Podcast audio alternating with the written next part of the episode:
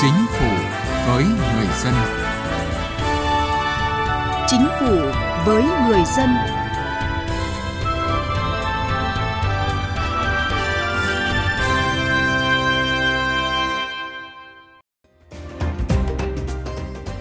thanh toán khá là dễ dàng khi mà tôi chỉ cần có chiếc thẻ ngân hàng hoặc là tài khoản VNPT Pay thì có thể là tích hợp được cái việc thanh toán. Nói chung là tôi khá là hài lòng. Tất cả các cái thủ tục hồ sơ giấy tờ cũng như là các cái hoạt động tuyên truyền đó thì hiện nay thì phường đang đẩy mạnh trên các cái nền tảng là web cũng như là các cái trang mạng xã hội cộng đồng à, để các cái hoạt động ứng dụng chuyển đổi số được ờ, rộng khắp tương tác trên môi trường số thứ nhất là nó nhanh thứ hai nữa là người ta tiếp cận nó gọn cái thứ ba nữa là nó trực quan hơn muốn giải quyết được thủ tục hành chính như giải quyết được tỷ lệ hồ sơ về 0% được thì bắt buộc phải cái đẩy mạnh về chuyển đổi số. Thưa quý vị và các bạn, Việt Nam đang trong lộ trình cải cách hành chính và coi đây là một trong những đột phá để phát triển đất nước. Trong đó, ứng dụng công nghệ, số hóa thủ tục hành chính là một trong những giải pháp quan trọng, không chỉ giảm phiền hà cho người dân và doanh nghiệp mà còn là nền tảng cốt lõi cho xã hội số, nền kinh tế số.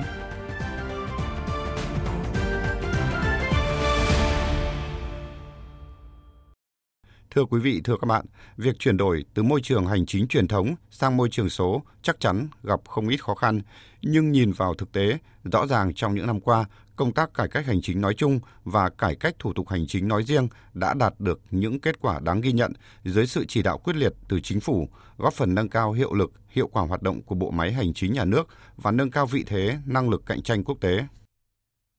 Tư pháp của chị là phí là 200 nghìn ạ. Chị quét mã QR chị chuyển khoản với em. Chị Đinh Thị Bưởi ở thị xã Quảng Yên, tỉnh Quảng Ninh tới Trung tâm Phục vụ Hành chính công tỉnh Quảng Ninh để làm thủ tục cấp phiếu lý lịch tư pháp. Thay vì nộp 200.000 đồng tại quầy, chị được hướng dẫn sử dụng ứng dụng ngân hàng trên điện thoại thông minh để thanh toán. Đến thì uh, mọi người hướng dẫn làm xong thì ra quầy thanh toán, quét mã QR rồi chuyển khoản như bình thường thôi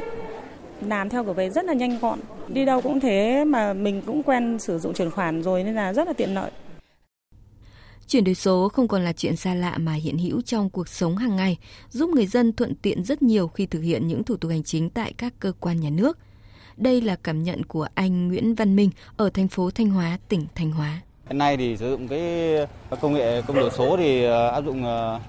ờ, bản thân tôi cảm thấy rất là đúng đắn vì đáp ứng được kịp thời cái nhu cầu cần thiết của nhân dân hiện nay để tạo cho cái công việc ừ, xử lý công việc nhanh gọn nhẹ. Việc tiếp đón nhân dân của ờ, cán bộ là rất là nhiệt tình và chu đáo. Thứ hai là hướng dẫn về các cái thủ tục hành chính rất là sát sao cho nhân dân. Kết quả của chuyển đổi số trong cải cách thủ tục hành chính đã được thể hiện ở con số hiện có gần 4.600 dịch vụ công trực tuyến được cung cấp trên cổng dịch vụ công quốc gia, hơn 3,2 tỷ lượt truy cập tìm hiểu thông tin và thực hiện dịch vụ – hơn 273 triệu hồ sơ thủ tục hành chính đồng bộ công khai quá trình giải quyết. Trung bình, mỗi ngày tiếp nhận hơn 106.000 hồ sơ trực tuyến, 50.000 giao dịch thanh toán trực tuyến và thể hiện qua nhận xét của người dân.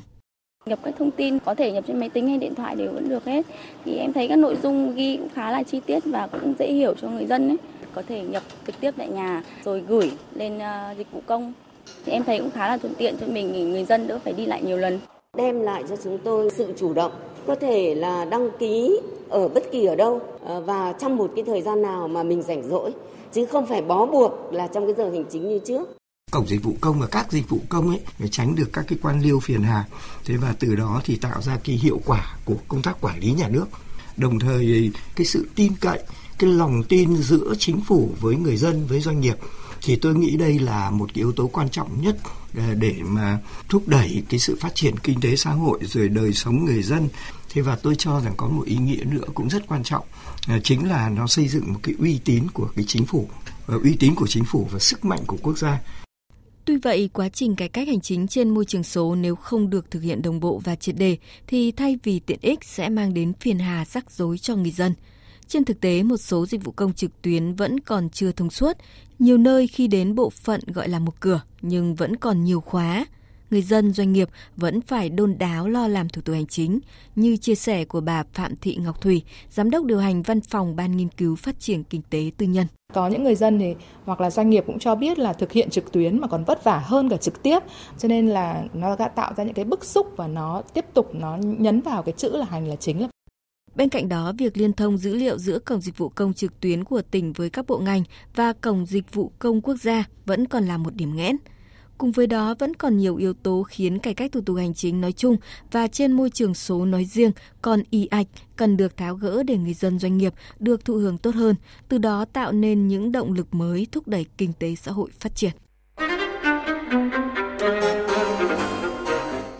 Thưa quý vị và các bạn, đích đến của chuyển đổi số trong cải cách thủ tục hành chính là mang lại hiệu quả, minh bạch, hiện đại và thông suốt trong hoạt động quản lý nhà nước, từ đó phục vụ tốt hơn người dân doanh nghiệp trong giải quyết thủ tục hành chính. Và để cải cách thủ tục hành chính gắn với chuyển đổi số có hiệu quả, cần quan tâm đến những vấn đề gì?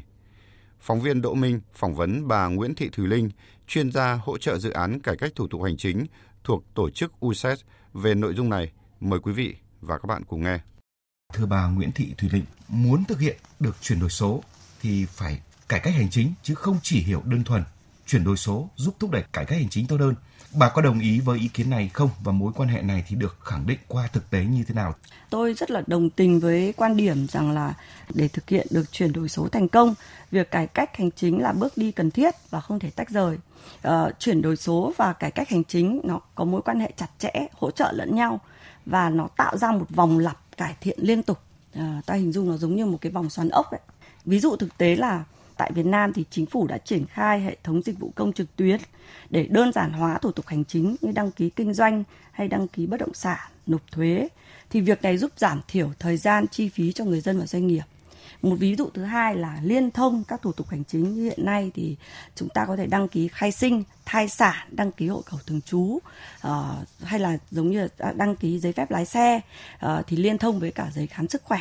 À, nhờ vậy là người dân không phải đi đến các cơ quan nhiều lần mà chỉ cần một lần nộp và một lần trả kết quả lấy kết quả thôi. Thế thì rõ ràng là ta thấy là để thực hiện được những cái đổi mới như thế này thì hoàn toàn là ngoài cái việc cải cách hành chính thì còn cần cái sự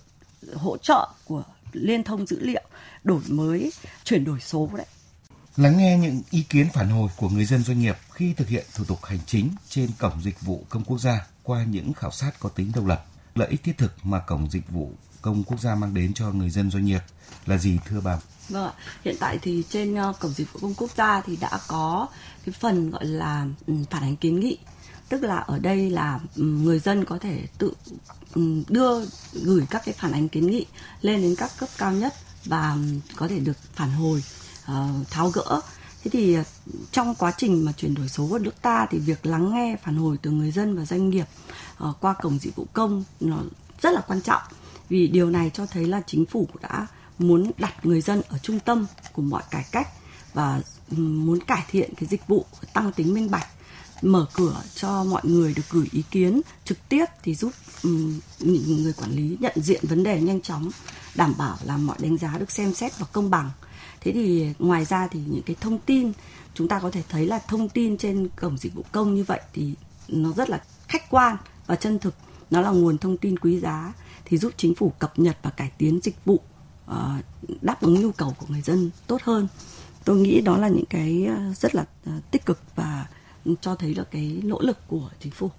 chuyển đổi số là gắn với đòi hỏi phải thay đổi nhận thức cũ thói quen cũ cách làm cũ hướng tới chuyên nghiệp hiện đại minh bạch để chuyển đổi số trong cải cách hành chính đi đến thành công thì đâu là giải pháp cốt lõi hay nói cách khác thì điều gì cần thay đổi mạnh mẽ nhất thưa bà Nguyễn Thị Thùy Linh? Vâng, à, để chuyển đổi số thành công thì um, chúng ta cần phải thay đổi cách nghĩ và cách làm là cả thay đổi nhận thức, thói quen, um, tư duy Ờ, và cái này là phải xuyên suốt từ trên xuống dưới, bởi vì chuyển đổi số là công cuộc của quốc gia mà. Tất cả mọi người cùng tham gia vào. Thế thì ở đây có hai ý chính mà tôi muốn nói đến về cái phần là giải pháp cốt lõi. Thì đầu tiên là